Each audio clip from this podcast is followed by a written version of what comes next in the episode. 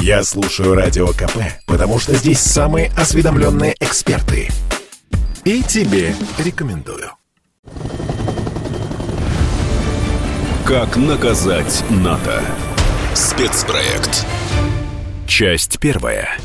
Саммит Россия-НАТО, созванный по инициативе Брюсселя, призван урегулировать все разногласия между нашей страной и членами военного альянса. Мы против расширения блока на восток и постоянных учений у наших границ. Генеральный секретарь Альянса Янс Столтенберг, напротив, обвиняет нас в попытках аннексии соседних стран и утверждает, что их действия чрезвычайно важны для стабильности мира, свободы и демократии в Европе. Напомним, что Организация Североатлантического договора создана спустя 4 года после окончания Второй мировой войны в 1949-м с целью защиты Европы от советского влияния. В 90-е НАТО едва не развалилась, но в начале нулевых снова начала получать финансирование из США. На сегодня противостояние с Альянсом, кажется, достигло апогея. Следующая стадия – война. Нам когда-то обещали, что после объединения Германии не будет расширения НАТО на восток. За восточные границы НАТО, как нам тогда сказал э, генеральный секретарь НАТО тогдашний, альянс двигаться не будет. А потом началось его расширение за счет бывших стран Варшавского договора, а потом уже и за счет Прибалтики, за счет э, бывших республик Советского Союза. Э, я в свое время говорил, ну зачем вы это делаете? В чем смысл? Ответ. Вас это не касается. Кстати говоря, и э, наше решение по Крыму в том числе было связано отчасти и с этим. И соображение порядка такого, что если мы ничего не сделаем, то в какое-то время руководствуясь теми же самыми принципами, втащат в НАТО Украину и скажут, вас это не касается. Дело в том, что НАТО – это не самостоятельная организация. Надо понимать, что НАТО – это вассал Вашингтона. Виктор Литовкин, военный обозреватель ТАСС, полковник в отставке. Как в Вашингтоне скажут, у меня нет иллюзий. Я думаю, что все останется так, как и есть. После переговоров России и Соединенные Штаты будет видно, какая будет ситуация, какая атмосфера будет на переговорах в Совете России и НАТО. Потому что все в НАТО берут под козырек, когда Вашингтон что-то им рекомендует или требует от них. Так что я думаю, что если не договорятся между собой Россия и Соединенные Штаты, то встреча Совета России и НАТО будет, я не могу сказать, что бесполезной, потому что говорить всегда лучше, чем воевать, но она будет в том же ключе, что и раньше. Будет 30 стран против одной. Хотя по условиям основного акта, подписанного в 1997 году, который образовал Совет России и НАТО, каждая страна в НАТО должна отвечать сама за себя на этом Совете. Но перед э, заседанием Совета России и НАТО всегда бывает заседание представителей этих стран под руководством Столтенберга, генерального секретаря НАТО, где он всех инструктирует, как кому себя вести. Агрессивные действия со стороны России ставят под угрозу безопасность Европы.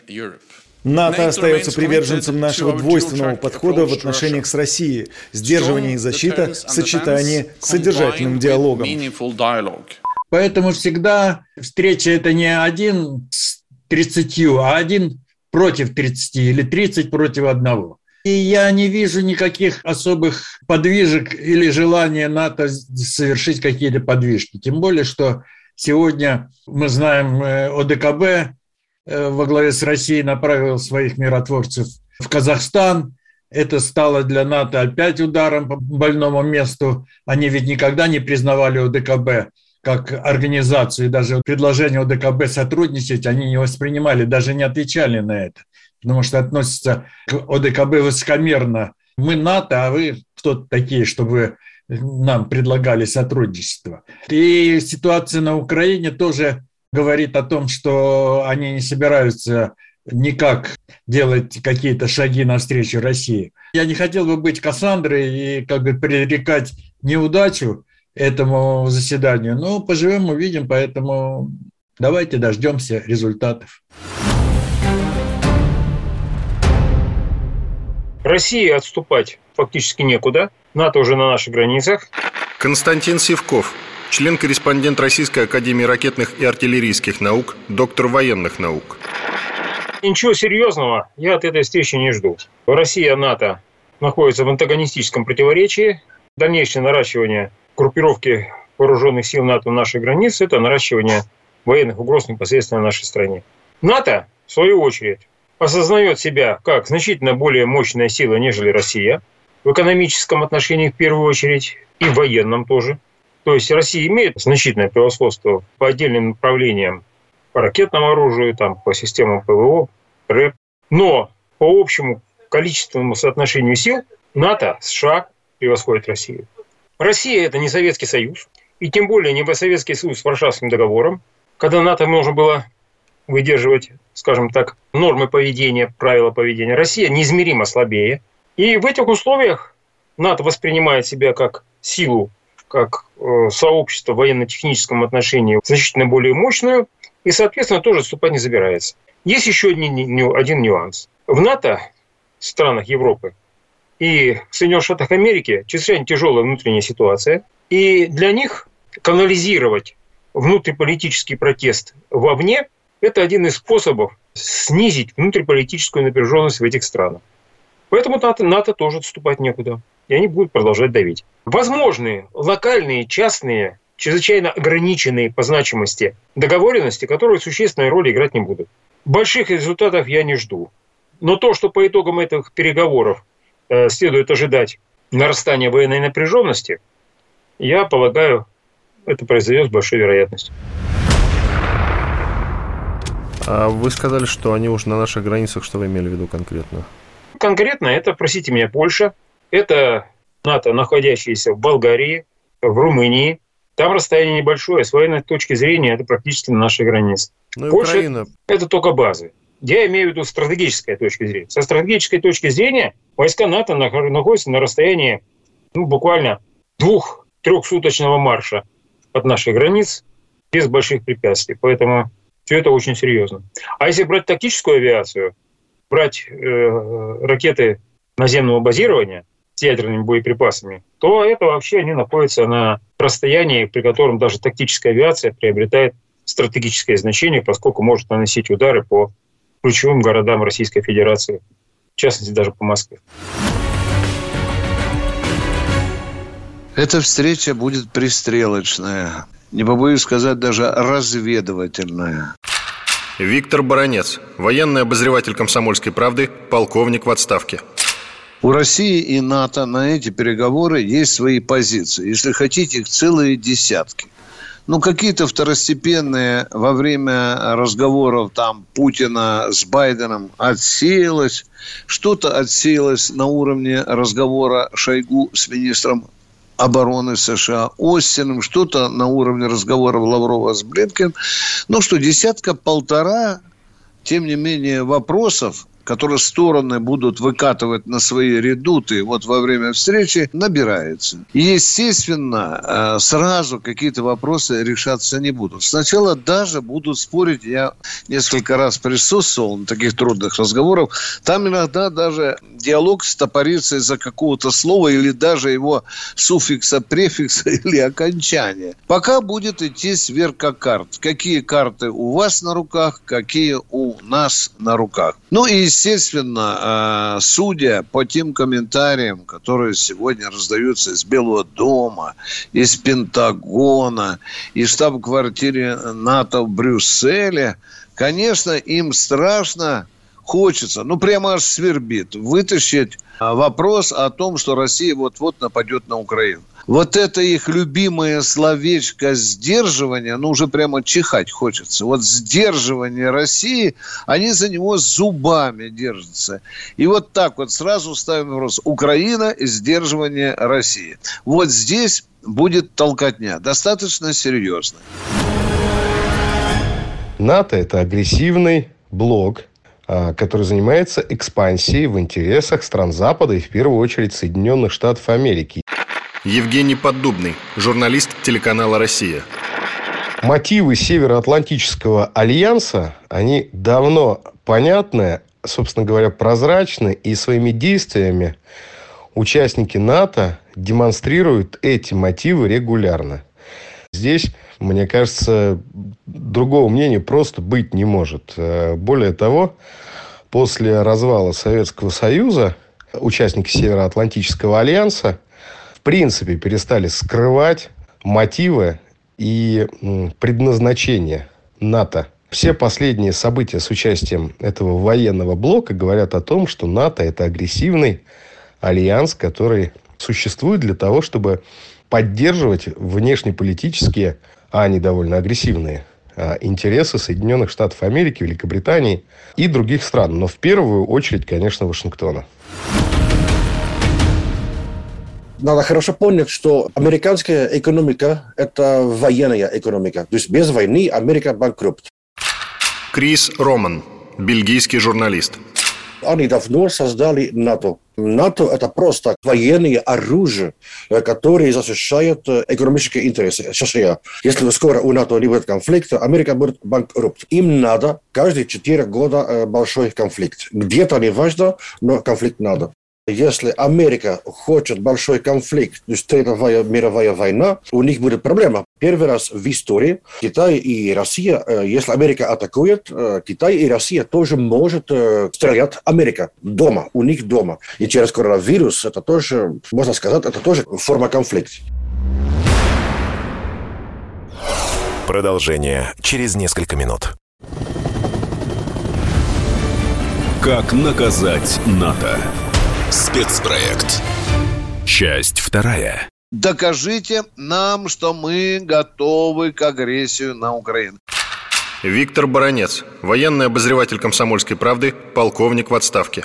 Если нам говорят Кремлю, Минобороны, Генштабу России, Министерство иностранных дел говорят, что а Россия готова уже к прыжку на Украину, то надо спокойненько, весело глядя в глаза, сказать, американцы обладают космической разведкой? Да. Франция обладает? Да. Там другие страны? Да. Положите нам, пожалуйста, на стол снимки космические снимки, где русские танки упираются своими стволами в украинскую границу, где 150 тысяч это же не я вам сказал, это 150 тысяч были названы уже на устах там и американских представителей, ну, тем более российских. Покажите нам, где в снегах, в каких снегах зарыты 150 тысяч военнослужащих России, изготовившихся к броску на Украину.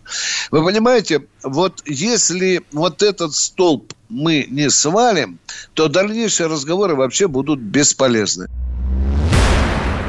Почему они не принимают в свои ряды Украину и Грузию? Да по той простой причине, что это следующий шаг, следующий этап, скорее всего, будет реализован через какое-то время. Константин Сивков, член-корреспондент Российской Академии ракетных и артиллерийских наук, доктор военных наук.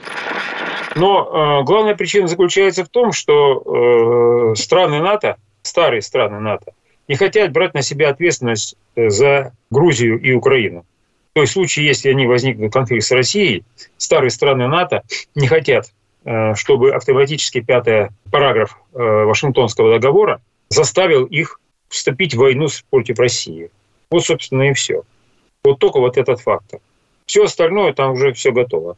К войне пока вот в лобовую они не готовы и не собираются это делать. Может, есть довольно существенный риск перерастания этой войны в ядерную. Но они будут наращивать военную напряженность у наших границ – добиваться втягивания России в локальные конфликты за пределами российской территории, где попытаются нанести им, нашим войскам локальное поражение. Либо добиться политического поражения России на каких-то определенных направлениях. Вот это их тактика. Для России а членство Украины и Грузии в Североатлантическом альянсе – это красная линия. Евгений Поддубный, журналист телеканала «Россия». Именно поэтому НАТО же тоже не однородный альянс. И здесь нужно говорить о том, что те люди, которые принимают решения в рамках НАТО, а мы опять же должны понимать, что самый громкий голос в Североатлантическом альянсе принадлежит Вашингтону, прекрасно понимают, что за членством Украины и Грузии в НАТО последует крайне жесткая реакция России. К чему она приведет, не может прогнозировать никто. Это высшая точка а, противостояния, кои не было и в советское время, наверное, во времена Холодной войны. Более того, вооруженные силы Украины и Грузии не соответствуют стандартам НАТО. И здесь вопрос еще в том, что и Грузия, и Украина имеют проблемы с территориальной целостностью. Соответственно, мы знаем, что в Североатлантическом альянсе главное правило – это вмешательство в случае угрозы одному из участников альянса. Собственно, принятие Украины и Грузии э, в нынешнем э, состоянии этих государств означает фактическое начало участия контингента НАТО в а, войне за территориальную целостность этих стран. Ну, чего, конечно, в Альянсе не хотят. Поэтому в Альянсе очень хотят видеть территорию этих стран в качестве плацдарма для угроз в адрес России. Угроз военных, в первую очередь, и размещения различных систем а, вооружения. Но это та черта, которую НАТО перейти, по сути, не может. НАТО никогда не принимает в свои ряды те страны, которые имеют какие-то конфликты со своими соседями или пограничные какие-то нерешенные вопросы. Виктор Литовкин, военный обозреватель ТАСС, полковник в отставке. Простой пример я всегда привожу. Когда принимали в НАТО Румынию и Венгрию, а у них есть спорная территория, называется Трансильвания. Трансильвания находится на территории Румынии. Там живет около полутора миллионов венгров. И, безусловно, румыны их всегда притесняли и притесняют. Всегда между Венгрией и Румынией были конфликты. Но для того, чтобы та и другая страна вступила в НАТО, им пришлось подписать между собой договор о том, что Венгрия не имеет никаких претензий к Трансильвании. Да? И только после этого их приняли в НАТО. Так что ни Молдавии, у которой есть претензии на э, Приднестровье, ни Украины, у которой есть проблемы с Крымом и с Донбассом, ни Грузии, у которой есть э, претензии на Южную Осетию и Абхазию, никто не примет. НАТО чужие проблемы не нужны. НАТО не собирается воевать с Россией э, из-за какой-то Грузии, из-за какой-то Украины и так далее. Ну, мы много раз слышали, от э, Столтенберга, генерального секретаря НАТО, что Украина является партнером э, НАТО, но и не является его союзником. Uh, Российская агрессия по отношению к Украине получит жесткий ответ с серьезными политическими и экономическими последствиями для России. То есть воевать за Украину НАТО не собирается, так же, как не собирается воевать за Украину Соединенные Штаты. Это все знают, это не новость. Поэтому принимать их, распространять на них э, натовский принцип «все за одного, один за всех» никто не собирается. НАТО думает очень долго и думает очень хорошо. Э, мы хотим Украина и Грузия как член НАТО, но мы пока ждем, потому что если Россия злая, это тоже не очень приятно. Крис Роман, бельгийский журналист. НАТО сам хочет, что Украина и Грузия будут членами НАТО. НАТО – это особенно антирусский альянс. Но Россия сказала очень ясно, если Украина и Грузия, они член НАТО, для России это красная линия. Это значит, что русская армия будет что-то делать, что мы пока не знаем, потому что это сложно предсказать. Но Россия не будет только спокойно смотреть, и поэтому НАТО они тоже не тупые, как мы говорим. Но я ожидаю, что э, на будущее э, НАТО будет так играть, что у России будут конфликты везде. Например, сейчас в Казахстане русская армия будет помогать Казахстан, русская армия помогает Донбасс, и НАТО будет так делать, что русская армия везде немножко занят, и потом однажды Украина и Грузия э, может быть, я скажу, может быть член НАТО. Но если это будет, это для России красная линия. Поэтому НАТО ждет. Ставка делается на организацию социального взрыва в России внутри. Константин Сивков, член-корреспондент Российской Академии ракетных и артиллерийских наук, доктор военных наук.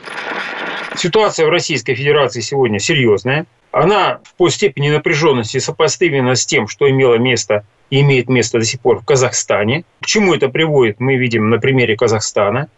Неважно, что там одни говорят, что это самопроизвольный взрыв, другие говорят, что это инициировано определенными элитарными слоями. Я полагаю, что имеет место и то, и другое. В России такая же точная ситуация. И Запад делает ставку на организацию в России социального взрыва по казахской модели. Какие могут быть точками детонатора? Может быть очередная волна принуждения к вакцинации. Это может быть точкой детонации однозначно. Это могут быть какие-то локальные локдауны. Вот. Это может быть какие-то локальные повышения цен на какие-то чувствительные продукты общего потребления. Еще какие-то ограничения. Может быть, даже просто локальное столкновение с арестом каких-то э, заметных людей, что приведет к социальному взрыву. Там вот сейчас, как говорится, это малейшая спичечка и полыхнет. Вот сейчас пока еще в России дело до такого положения не дошло, но если будет нарастать военная напряженность извне, она будет нагнетаться, то дело может дойти до такой ситуации. И они вот на это рассчитывают, они на это рассчитывают. Но, в свою очередь, если Россия выстоит, скажем, там, до конца 2022 года, то высок риск того, что в Соединенных Штатах Америки начнутся серьезные внутренние социальные беспорядки, вплоть до распада этой страны. Тогда давление извне, естественно, спадет. Фактически э, борьба идет за то, кто быстрее развалится изнутри. Россия или Запад. Запад торопится, понимает это очень хорошо, поэтому он и давит. Давит изо всех сил и будет дальше давить. Поэтому я не рассчитываю на какое-либо снижение напряженности, во всяком случае, в ближайшие полгода. Одна из причин, почему развалился Советский Союз, на мой взгляд, это то, что мы втянулись в гонку вооружений с Соединенными Штатами, а наши экономики, к сожалению, несопоставимы. Виктор Литовкин, военный обозреватель ТАСС, полковник в отставке – они пытаются втянуть нас опять в гонку вооружений, чтобы российская экономика не выдержала. Поэтому мы против того, чтобы на наших границах были мощные системы вооружений, тяжелых вооружений. Мы против того, чтобы на наших границах были размещены ракеты средней дальности, крылатые ракеты, которые нам угрожают. Мы против того, чтобы американские самолеты с ядерными ракетами на борту летали вдоль наших границ, корабли заходили в Черное море и, и в Балтийское море тоже возле наших границ ходили с такими ракетами на борту, с томогавками, с ядерными боеголовками. Вот поэтому мы и предложили гарантии, чтобы были гарантии безопасности для России осуществлены. Дальнейшее движение НАТО на восток неприемлемо. Ну чего здесь непонятного? Мы что ли ставим ракеты рядом с границами Соединенных Штатов. Нет. Это же Соединенные Штаты своими ракетами пришли к нашему дому. На пороге нашего дома находятся уже. Ну разве это какое-то избыточное требование? Не ставить больше никаких ударных систем у нашего дома. Ну чего здесь необычного? Как американцы бы отнеслись, если мы взяли там на границе между Канадой и США или на, на границе Мексики и США, поставили бы наши ракеты. А что, разве у Мексики и у США не было никогда территориальных вопросов? А Калифорния кому принадлежала раньше? А Техас? Подзабыли, что ли? Ну ладно, все затихло. Никто не вспоминает про это, так как вспоминают сегодня про Крым. Замечательно. Продолжение через несколько минут. Как наказать НАТО? Спецпроект. Часть третья. На границе нашей страны скапливаются большие ударные группировки. Виктор Литовкин, военный обозреватель ТАСС, полковник в отставке. И в любой момент это может быть нарушение границы, это в любой момент это может быть казус белли, повод для войны. В любой момент это может быть э, провокация на наших границах, и нам придется отвечать. НАТО проводит учения на наших границах. Мы вынуждены отвечать на эти учения. И это развязывает гонку вооружений. Мы вынуждены тратить огромные деньги на поддержание баланса с НАТО.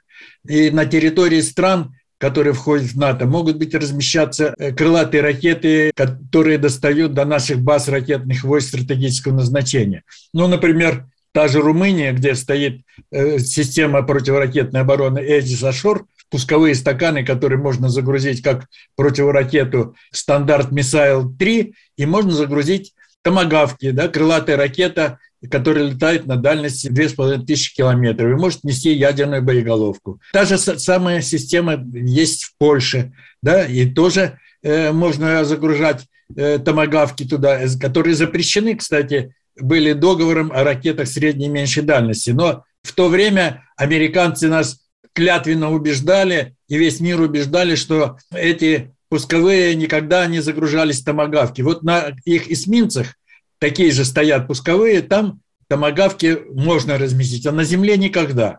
Вот когда Трамп вышел из договора о ракетах средней и меньшей дальности, они тут же продемонстрировали нам на Земле томогавк, загруженный в эту пусковую установку, и они произвели пуск с Земли, что категорически запрещено договором о ракетах средней и меньшей дальности.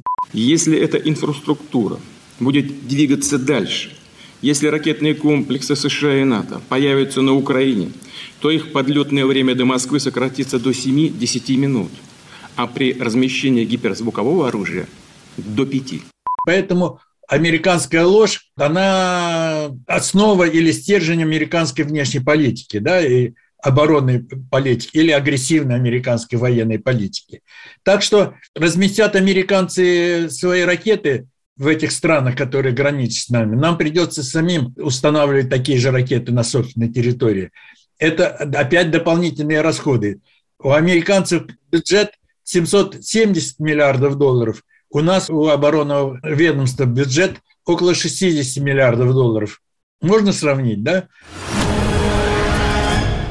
Дальше повестка дня пойдет, конечно, по тем пунктам, которые Москва выдвинула НАТО. Ну, их было два варианта, обращаю вас внимание, дорогие друзья. Один супер жесткий, второй жесткий, да? Виктор Баранец, военный обозреватель «Комсомольской правды», полковник в отставке но там они не очень серьезно различаются. Если удастся, в общем-то, договориться, что надо предоставить России доказательства, что она готова к прыжку на Украину. Ну, а дальше по всем пунктам, э, которые можно рассматривать. Допустим, и Россия, и НАТО должны взять на себя обязательство, что, скажем, на расстоянии от 200, даже 300 километров от границы – или натовской страны, или России не будут проводиться учения. Ладно, не 200 километров, не меньше 100 километров. Хорошо, хотя это мало. Да, вот вы согласны на это, натовцы? Вот мы берем на себя обязательства, готовы расписаться. Теперь учения не больше бригады. Поняли или нет, бригада? А, вы хотите не больше полка, хотите это еще лучше. Подписываем. Дальше. Самолеты не приближаются э, к российской государственной границе на 50 километров, может, 100. Корабли не приближаются к нашей военно-морской границе не, не ближе, чем нам на 50, а лучше на 100 миль. И так Таким образом, со всеми остановками, которые, в общем-то, заложены в тот документ, который Москва отправила, повторюсь, 17 э, декабря и в Вашингтон, и в Брюссель. Предложения России сейчас вряд ли будут поддержаны Вашингтоном и Североатлантическим альянсом, потому что в этом случае все мотивы НАТО, собственно говоря, окажутся недействительными и вообще Западу придется пересматривать смысл существования Североатлантического альянса. Евгений Поддубный, журналист телеканала «Россия». Инициативы России, э, они как лакмусовая бумажка для всего мира, которая наглядно показывает, какие участники международных процессов э, выступают за мир, а какие пытаются всеми силами идти на обострение. И этот опыт, он, конечно, не в пользу Североатлантического альянса. Расширяться практически уж некуда. Украина ну, – это последний рубеж, куда может э, прийти Североатлантический альянс. Украина, Закавказье и Средняя Азия. А, и это, как я уже говорил, неприемлемо для Российской Федерации. И сейчас Россия всеми своими инициативами и военно-политическими мерами демонстрирует, что а, НАТО просто не сможет далее расширяться на восток. Что касается вероятности войны между Россией и странами Североатлантического альянса, то тут э, нужно говорить о ядерном конфликте. Я искренне надеюсь, что на Западе, несмотря на веру в собственную исключительность, останутся трезвые голоса и здравомыслящие политики, которые осознают всю катастрофичность планов военного давления на Россию. В конце января, в начале февраля, а может даже и вот даже сейчас, в ближайшее время, это будет нарастать напряженность. Константин Сивков, член-корреспондент Российской Академии ракетных и артиллерийских наук, доктор военных наук. Россия уже вошла в Казахстан своими войсками в рамках ОДКБ, и фактически это еще одно направление войны России. И если теперь в этих условиях еще начнется событие на Украине, то российская элита с учетом Сирии оказывается в довольно серьезном положении. Фактически речь будет идти о военных действиях на трех направлениях. Это Украина, Сирия, Казахстан. Добавиться еще может вполне в этих условиях и Нагорный Карабах. И вот такие четыре узла или даже три узла России будет потянуть достаточно сложно, что может вызвать нарастание напряженности. На это делает ставку Запад. Мы это должны понимать. Верите в вероятность Говори. войны между Россией и НАТО? Никогда. Никогда. Американцы боятся войны с Россией больше, чем мы войны с Америкой. Виктор Баранец, военный обозреватель «Комсомольской правды», полковник в отставке. Даже Байдену слегка прихваченного деменцией, и тому уже дошло. Он что сказал Путину по телефону? Победителей в этой войне, тем более в ядерной, не будет. Все, точка, дорогие друзья. Если уже Байдену дошло, то дальше уже никому не надо твердить. Потому что мы знаем уровень интеллекта, осведомленности и мышления президента Соединенных Штатов Америки. Дорогие друзья, войны не будет. А вот конфликты, а вот это самое опасное. Конфликты могут быть. Таких горячек у нас много. Мы можем схлестнуться в Черном море. Мы можем схлепнуться где? В Северном морском пути. Мы можем схлестнуться где? Да, на Дальнем Востоке можем схлестнуться, потому что Япония говорит, вот за нами. Америка за нами. И мы Курилы будем отбирать с помощью Америки. В общем, дорогие друзья, точек достаточно Скажите, а в целом нам что сейчас делать? Ну, в этих условиях сейчас надо четко понимать одну простую вещь, что Запад и западные элиты – это абсолютно недоговороспособные сообщества в современных условиях. Абсолютно недоговороспособные. Константин Сивков, член-корреспондент Российской Академии ракетных и артиллерийских наук, доктор военных наук. Это сообщество, которое понимает только грубую военную силу, причем в самом рафинированном ее виде. Учитывая экономическое положение России теперешней ситуации, Россия может заставить Запад сесть за стол переговоров, только продемонстрировав такое оружие, которое будет для Запада являться абсолютно неотразимым и абсолютно губительным. Таким оружием может стать фактическое появление или, по крайней мере, решимость немедленно сделать оружие, способное вызвать геофизические разрушительные процессы на территории Европы и США – это то, чего писал я еще лет семь тому назад, и которое сейчас реализовано уже в виде Посейдона.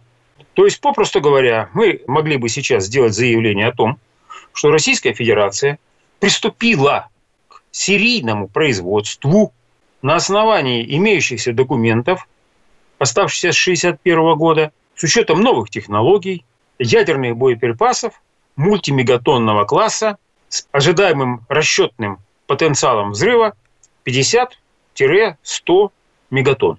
И объявить, что эти боеприпасы будут устанавливаться в качестве моноблочных боевых частей на ракете «Сармат» и в качестве боевых частей торпед «Посейдон». Можно было бы даже провести демонстративные опытные пуски ракеты «Сармат» с моноблочной боевой частью инертного типа. То есть упала, плюхнулась без взрыва, без ничего.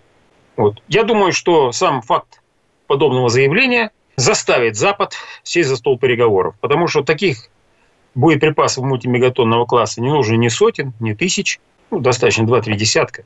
Даже с учетом всех самых-самых упреждающих ударов Запада по России, самых упреждающих ударов Запада с уничтожением там, 90% всего ядерного потенциала России, этих 20-30 ядерных боеголовок такого калибра будет достаточно, чтобы западную цивилизацию стереть с лица земли вообще и страны, и народы путем нанесения ударов по сейсмоопасным объектам, таким как Йеллоустонский вулкан, как разломы Сан-Бернардино, Сан-Бентенсика, Сан-Хасинта. Вот, объявить об этом прямо, честно, открыто, вот, что мы создаем. При этом не обязательно их создавать де-факто. И после этого можно заставить их сесть за стол переговоров. И тогда можно уже выставлять какие-то более-менее разумные условия. Как наказать НАТО? Спецпроект.